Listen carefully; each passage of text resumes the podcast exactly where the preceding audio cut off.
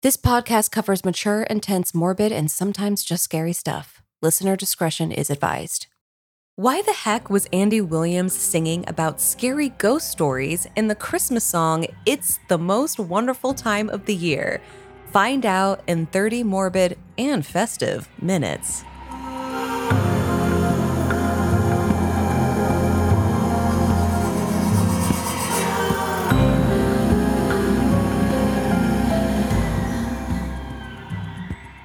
Wow, I love that little festive line you put there, Jess.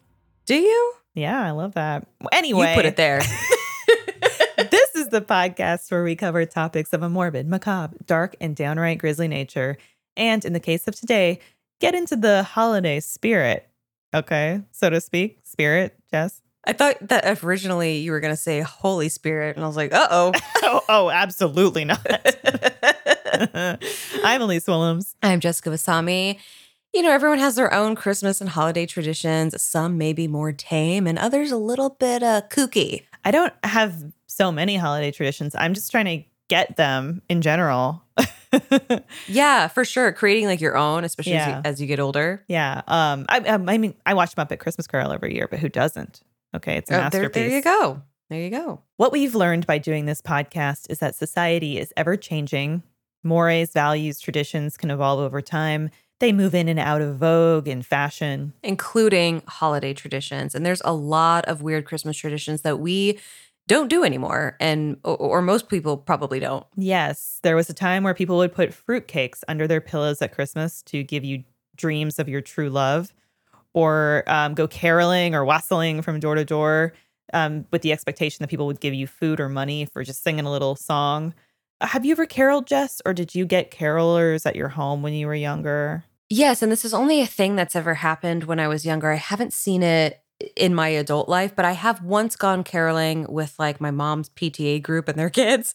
And then uh, I have also had carolers come to the door. But again, this was back in like the 90s. It- It, has not happened recently. Yeah, same. I remember in the 90s people coming caroling to our door, but I don't, I mean, I don't have a door now that I think people could come caroling at, but Mm-hmm, also it doesn't seem like it's a common thing now. You know, maybe you you go to watch people sing carols, but you don't have them come to you. Yes, yes. I wonder if it's like a safety thing now because as times, you know, we used to like ride our bikes back in the 80s and 90s and Oh well, be gone for hours. And now, I mean in Mm-mm. Texas too, like somebody comes up to your driveway and you're like, "What are you doing over here? yeah, Singing them Yeah. songs." yeah, no, that's it's a Um, it's a thing. It definitely is a thing. Can we talk about that Andy Williams song too briefly? Yeah. Which, as a kid, you hear it, the you know scary ghost stories, and and you never really think Mhm. anything of it, right? I really have never thought anything of it. No, and but we're blowing it wide open today. Yeah, there's one big tradition that is long forgotten. Yes, I personally am very into this and want to try to bring it back. And that's telling ghost stories during Christmas. Which, yes, I love it. I love it. Ghost stories during Christmas. Though you would think Christmas isn't scary, right? I mean, Black Well- Friday shopping kind of is. Boxing and just being around your family for a long time is Yeah. terrifying. Yeah. But yeah, I mean, Yuletide Terror might be more fitting than you might think. Telling ghost stories during the holiday season was extremely in vogue during the Victorian era. Yes. The Victorians, who we've established over the run of this podcast, were extremely metal to begin with, were all about it. Households in England, Germany, and parts of Scandinavia would sit around crackling fires on dark winter nights leading up to Christmas, and especially Christmas Eve, partaking in treats and nog while sharing spooky tales. Oh, it just sounds so cozy and It really does. the atmosphere and ambience must have been perfect. I I mean, sure nobody had any antibiotics, but Definitely like, not. I would sacrifice Definitely. it. Yeah. In his 1891 collection, Told After Supper, Victorian humorist Jerome K. Jerome, awesome name, wrote, Nothing satisfies us on Christmas Eve but to hear each other tell authentic anecdotes about specters. It is a genial festive season, and we love to muse upon graves and dead bodies and murders and blood. Ah, perfect. Perfect for Christmas. Mm-hmm. No, and it, it became a, a- it began as an oral tradition, which later evolved to written, with the advent of, of the printing press. And you didn't need to know how to to read to pass it on or retell a story to somebody. Yeah, printing press was such a game changer, but Mhm. to tell someone a story, you can do that for free. For sure. You didn't need to be rich to retell a story. Um, though once they were starting to get published, you know, you could buy them. There were cheaper penny periodicals that like the poor folk could buy at newsstands and such. And then the highest of society would buy these like expensive, ornate collections, like coffee table books that they would proudly display. Which is still a thing to this day, Yeah. like coffee table books. Yeah. But entire families would gather around to tell stories, or maybe a group of friends around the hearth in a tavern. Yeah. And you might be wondering, Jess, Elyse, how did this come to be a thing? You know, why Christmas? Why ghost stories?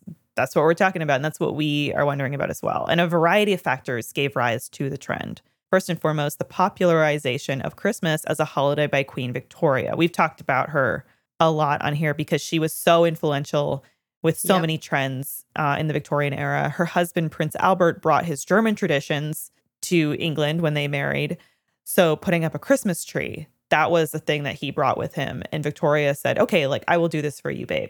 Let's just bring this tree inside and yeah. we're gonna It's- decorate it's it. It's wild, but I will do it for you. She, I mean, we've heard about their sex life, so I think she Yeah. was. She was like, whatever you want, I'll do. No, yeah, and she did. Yeah, Yeah. Chr- Christmas as as we know it now, not not a thing prior to the mid 19th century, but up until that time, people worked on Christmas Day and and kids even went to school plus gift giving happened in the new year, which I'm so thankful that we don't go to work or school on Christmas. Day, you know, I'm very very thankful. Yes, we are Now going to have that such a, changed. a- such a post-holiday depression after all Mhm. this time off. Mhm. I I like the idea of gift giving happening in the new year because it's kind of it makes sense, right? That you would be like, hey, Yeah. have a great new start. Absolutely. That does make sense. hmm But also Santa Claus. So, hmm, Yeah. when uh when it came to Christmas though, there was just downright opposition to Christmas in a lot of history, which was kind of surprising for me to learn about because and I guess if we think about it a little bit more, it's like Christian Christmas not really a Christian holiday. Okay. yeah. Uh, in fact, it was banned in America and England by the Puritans for a while in the 1600s. Yeah, this was very interesting for me to learn about as well. If you listen to our episode about the Salem witch trials, you might be clued into how opposed Puritan society was to anything that they deemed pagan or like supernatural in nature. Yeah, which is why it also might be surprising to learn that so much of the imagery associated with Christmas, nothing to do with like Christianity, Mm-mm. even Santa, actually pagan symbols. So mistletoe, mm-hmm. holly, wreaths, Yule logs, trees, all pagan symbology. Yeah, and there's really nothing in the Bible that points to Christmas being a thing either, which the Puritans pointed out. N- news to me.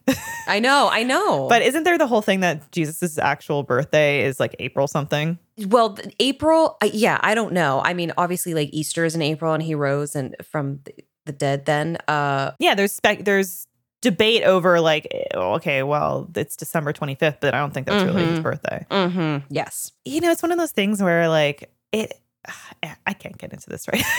I know, I know. It's a, it's a, Yeah. waterfall. also, the term Yuletide comes from Norse etymology. Yule is related to the Old Norse Jul. I'm totally Oh. butcher that probably. Oh. Um, Yule, the name of the pagan winter feast. Yule is a pagan celebration of the winter solstice, which marks the longest night of the year and therefore the return of the sun. On this day, the Earth's axis tilts away from the sun and the northern hemisphere, and the sun reaches its greatest distance from the equatorial plane. There's something about the solstice in this time of year where the nights are long and dark, and there's this kind of like veil between the realms of the living and the dead that seems kind of thin. So many Victorian authors wrote about this. Like it just feels like a magical time.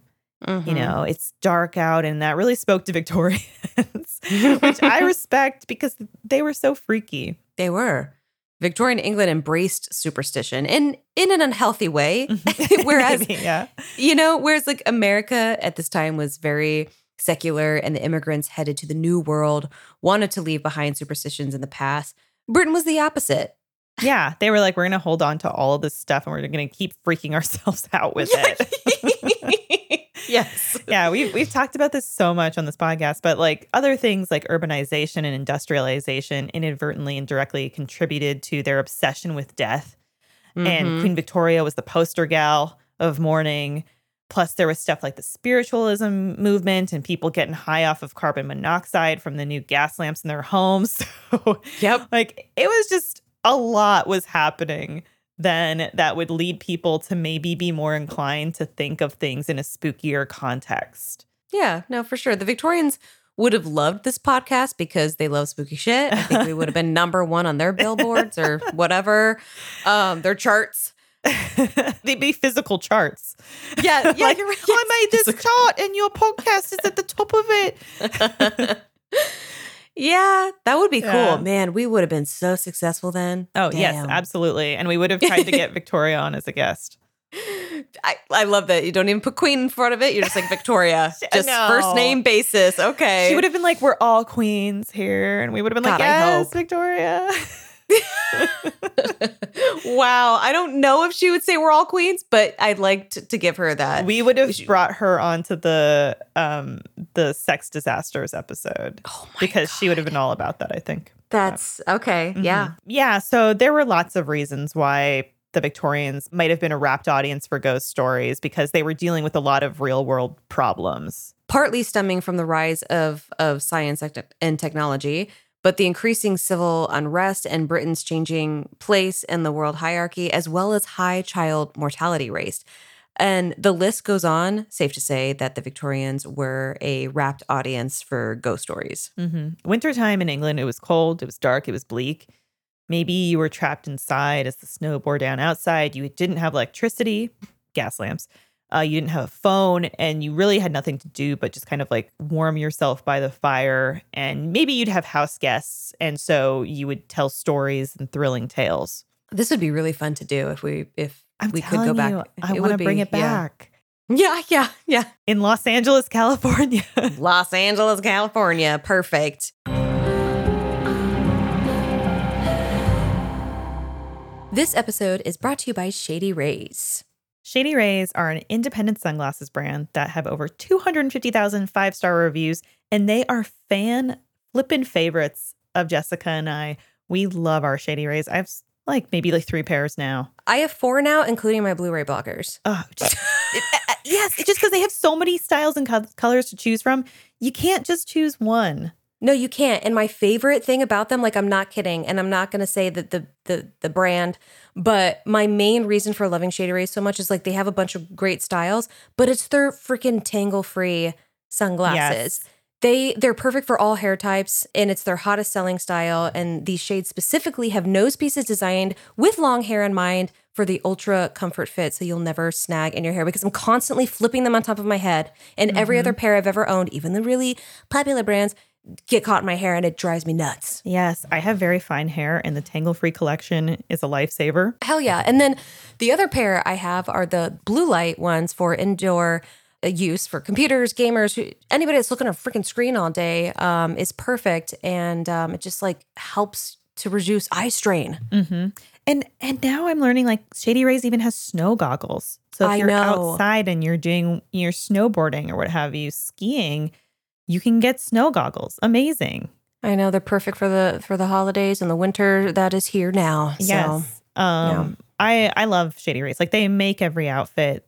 They are, I don't leave home without a pair of Shady Rays. I don't either. But if you do, and at some point your Shady Rays leave you, meaning you lose them, or maybe even break them, don't worry about it because they have a lost and broken protection program.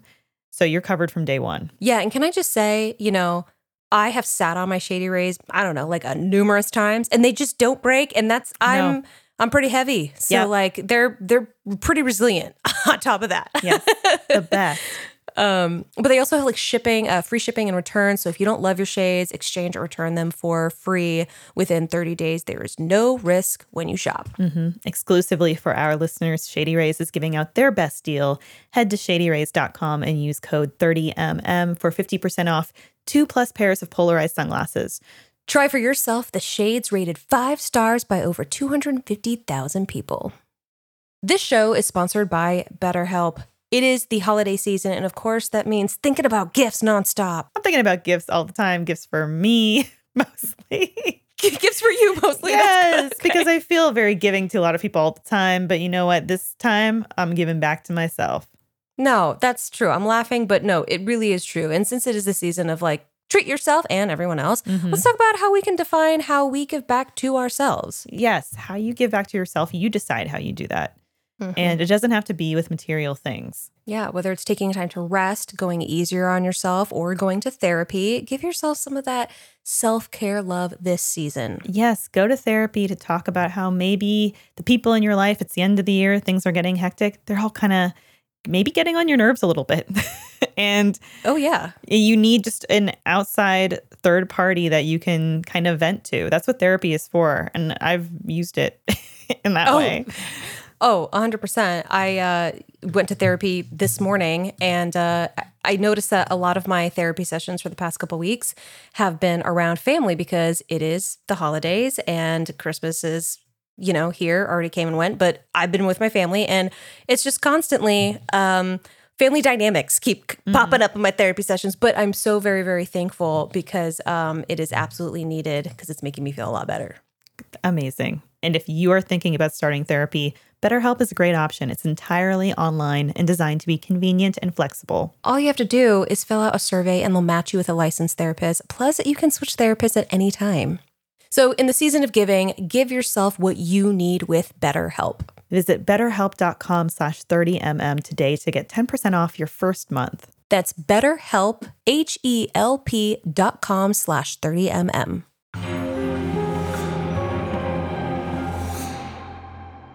Many of the most popular stories told were ones that took place in in homes not unlike those of people telling the stories, but like dark and dimly lit on a winter's eve, creaking and groaning from the gusting wind outside. Yes. And so, yeah, everybody's living in these new build homes that are actually pretty uh, creepy because they've got, you know, th- they've got all these dark recesses and passageways in them, right? And because Yes. people had these bigger homes and with this industrial revolution, it birthed this burgeoning middle class who then had servants who lived with them in these homes and then would like use the hidden passageways so they couldn't be seen while they were working. Weird. Yes, yes, like it, it just like they created their own haunted houses essentially. and they it's it's so interesting and they're just like, we prefer this and Yeah. love this. Yeah, well, I mean, I guess it was like you know they they were still uh, industrializing, so this was hmm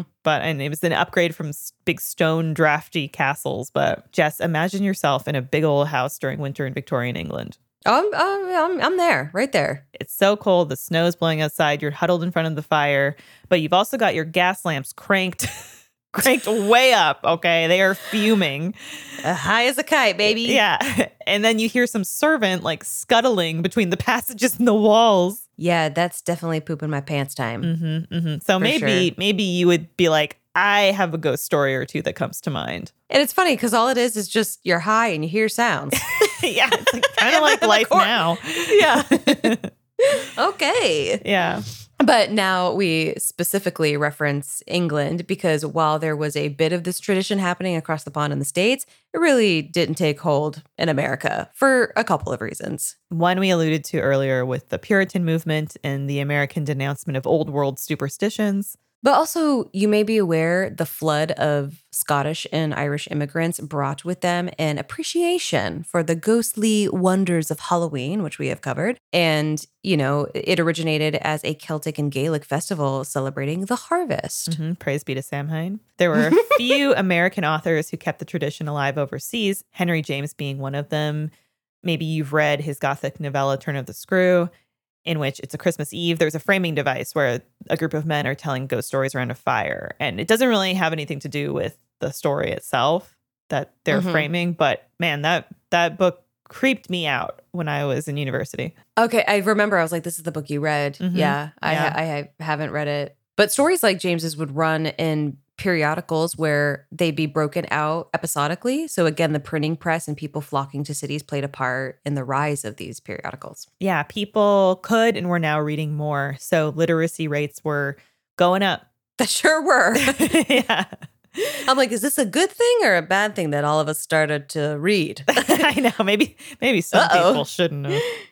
Yeah, but as explained by Ruth Robbins, professor of English literature at Leeds Metropolitan University, quote, publishers suddenly needed a mass of content. Ghost stories fit the bill. Short, cheap, generic, repetitive, able to be cut quite easily to length. Makes sense. Yeah, there are a few legacy authors of the period who wrote in the ghost story genre Elizabeth Gaskell, Sir Arthur Conan Doyle, but none are remembered for it like Charles Dickens. Mic drop. Mic drop from Dickens. Yeah, I was going to Charles Dickens. Like, if you have the Muppets immortalize you, you made it, right? That's your that's your thing. I love Mhm. it. I love that for you. Thank you. But a Christmas Carol, yeah, like uh, uh, of course, you know, known for no doubt, obviously, Ghost Story, the Ghost Story Christmas stories. Like, like when we're talking about Christmas ghost stories, like that was where my brain went before learning about all this. Was like, well, there's ghosts in a Christmas Carol. Yes. Yeah. Um, so that's where I thought, but you know, now this all makes sense. But um, yeah, it's his 1843 novella that he and he wrote a ton of other spooky holiday stories as well. Yeah, he helped popularize the genre. He was the editor on multiple magazines that would include ghost stories around the holiday season. So, like, The Chimes was one of his works, The Haunted Man. And like The Christmas Carol, these were kind of about a miserable miser guy who does a Mhm. 180 on his life perspective after some like ghosts, you know, intervene. Yeah. I think it's also, you know, thinking of it like this, I think it is a very well done and I and I liked the device of the ghost in order to teach this man a freaking lesson. Oh, yeah. Grumpy old Oh, and man. Structuring it with the ghost. Like, I mean, there's a reason it's a classic, but like past, present, Yeah. future. It's like it makes sense. It's brilliant, right? kind Yeah. of. Yeah, it's brilliant. It's, it's yeah. Um, there's also one called The Seven Poor Travelers, which takes place on Christmas Eve in a hospice and reinforces some of the themes like forgiveness and, and redemption that became consistent with that genre. yeah, there are some stories like Timmy Turner of the Screw being an example of like it's just kind of like spooky for the sake of being spooky, but overall they seem to have kind of like also fed into the warmth of holiday emotions and those those themes you just mentioned, Jess, of like trying to be a better person or Mhm. like realizing your fault. Like it's a wonderful life, of course, not a ghost story, but very much like they all had that kind of um slant to them. Yes. And there are tons of Victorian ghost story collections out there that you can pick up and even like now check out. I and as we're doing this podcast, I started listening to through the Libby app. Or no, through the not the Libby app, but one of the other Hoopla that you can get and connect Ah. to your library card. Because I'm a big proponent of like audiobooks through the library.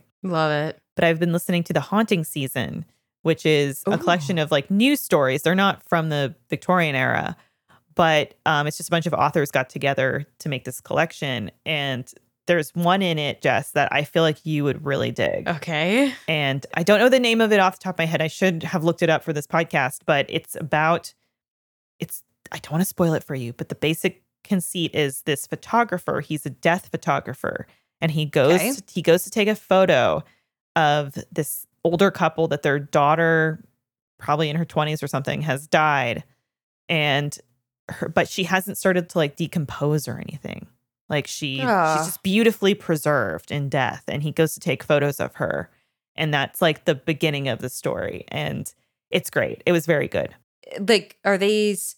I mean, I know they're ghost stories. Like, are any of them legit scary? I mean, I know you don't get scared easily, but Um, I, I, you know, I feel like if you were sitting at home and kind of like by candlelight and curled up and you're listening to one, Yeah. you might, yeah, maybe you'll get a chill.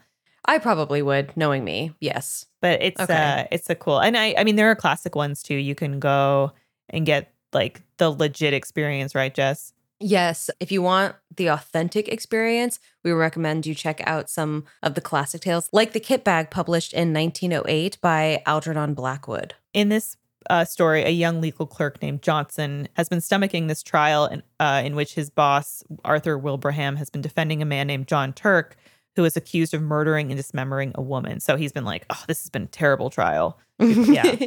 Johnson finishes the trial and is like, Thank God that's over. I'm going on Christmas vacation. Yeah, we've all been there. Yeah, so he asks his boss if he can borrow a kit bag for his trip. A kit bag is essentially a duffel bag. Yeah, and his boss is like, sure. And then he sends it over to him. And then Johnson leaves for his trip with it. And it doesn't sound creepy, but it takes a hard turn. You can read the rest of it online um, if you want like a little fun thing. A little fun thing. Mhm. Another good one is a strange Christmas game written by Charlotte Riddell. You may see it online under the pen name J.H. Riddell, which is actually her husband's name. Why would you write under your husband's Uh, name? I feel like people would have been like, this woman writing ghost stories, you know, Mary Shelley, right? Um, yes, true. in this story, a brother and sister inherit an old country estate called Mart uh, called Martingdale. The previous owner, Paul Lester, refused to live there, and the locals think it's haunted. It's a slow burn story that all builds up to a, a big Christmas Eve reveal. Mm-hmm, mm-hmm. But if uh, haunted wooden toys terrorizing children is your bag, check out the Wondersmith. Got it. Noted. Wrote it down. Or there's the mistletoe bough. There are variations of the story, but it begins with a bride who is trying to get some time away from the wedding crowd and then hides in a trunk. Yeah, and this one it might be a little predictable where you're like, I think I know where this is going. she ain't getting out of that trunk. I immediately thought, oh, okay. Oh, what did you think? No, well, I mean, my brain immediately went to like um Julia Roberts, like trying to escape, but just like this time, it's just Julia Roberts popping in a trunk and never leaves. Okay. That's Runaway Bride, but That's Runaway Bride. Yes. I don't know why my brain went there. um yeah, I again like can't say it enough. Love this tradition tradition, love how atmospheric it feels and cozy. And yeah. I actually watch. I watched the um a Christmas Carol. I think it was the. Oh boy, it's an old one. I need to make sure. I think it's like a. Okay, it's the 1938 one. Yes, I watch it every year with my dad. Um, and every year when we're watching the 1938 one, we all talk about how all these people are now dead. I don't know why we say that every time. We're like, all these people are dead now. Like all the children, yeah. everything. Um, I do that a, a lot with like older movies where I'm like, yeah, no one in this. Yeah. And and This it, I mean, I guess also like, yeah, thinking about how film has been around long enough now that uh, like all the like you're saying, all the kids in a movie would also be Mhm, dead. mhm. But yeah, that's um, it's a good one. There's so many really uh iterations of a Christmas Carol, and they're all well, not all of them, but for the most part, they're good because just the story is good. Mhm. It's one of my favorites to watch during the Christmas. Yeah, it's fire. It's just fire. Straight yes, fi- Dickens just knew. Yeah, he was shooting straight flames with Christmas Carol. I, I do think that like you have to have the right group of friends to do this with, and everyone has to be bought in on it. I was about to say, we, we- like, are because I know that's something you you enjoy. I'm like, would you actually bring this up to your family, or is this one thing? It's like, nah, it's it's more of like a friend thing because my family would not buy into it. I I don't know. My family know, but I think like I have certain friends who are into scary stuff that would be like, yeah, but then it's the kind of thing where like, are we going to say that we're going to do this, and then everyone's just going to come over and we're going to end up watching like YouTube videos instead of actually doing the thing because Mm-hmm. I feel like part of what made these happen was people being uh having no other stimulants, right? Like you are Mhm. trapped in your home. It's cold out. You have nothing else going on. This is what you have. There there's already this this ambience in the air around you. This You're high. you're high as fuck. so so you know. I uh so yeah, I don't I think that maybe in our contemporary times it would be a little hard to recreate the perfect conditions to make everybody buy into this. mm-hmm. But I really really dig it. I would also love if there was some kind of like play or something happening Ooh. where they were putting it on and it's like just a collection of kind of like little ghost stories for the holidays. I Mhm. would be so into that too. That would be great. I'd be absolutely into that. Yes. Ah, that'd be fun. I'll we make sh- like little kids do ghost stories. We should write it and then your partner can star in it. Here we go. There you go. I think he'd be down. Yeah. Um, he's a great actor, great stage stage he actor. is. He is. As always, we have some great stuff at the Rooster Teeth store under 30 morbid minutes. You know, it's we're approaching Christmas time. Get those gifts in. Got some great merch there. And you know, I like the Victorians. I think spooky stuff can happen anytime. That is very true. Very true. And if you guys want to go uh, support us directly by getting a first membership at 30mm.show slash first, um, sign up for a first membership. That all of that goes directly towards us. It it supports us. It would it would we really appreciate it. And with your first membership, you also get some really really fun perks that come with that. We do uh, some fun streams. We'll watch movies together. Um, we'll do a couple of um, just some like BTS with me and Elyse. So Mhm. trust me, it's worth it. Yeah, and it also helps us make this show. So thank you very much for Yes. supporting us with it. Well, Jessica, it's about that time. The time for it is that time. bad, bad bye. bad bye, Elyse. Bad bye, Jessica. Was that Santa? Was that Santa wishing you a bad bye, Jessica? I feel like I'm high right now. There are gas lamps on in here? What is happening? Oh my gosh. Happy holidays, everyone. Happy holidays.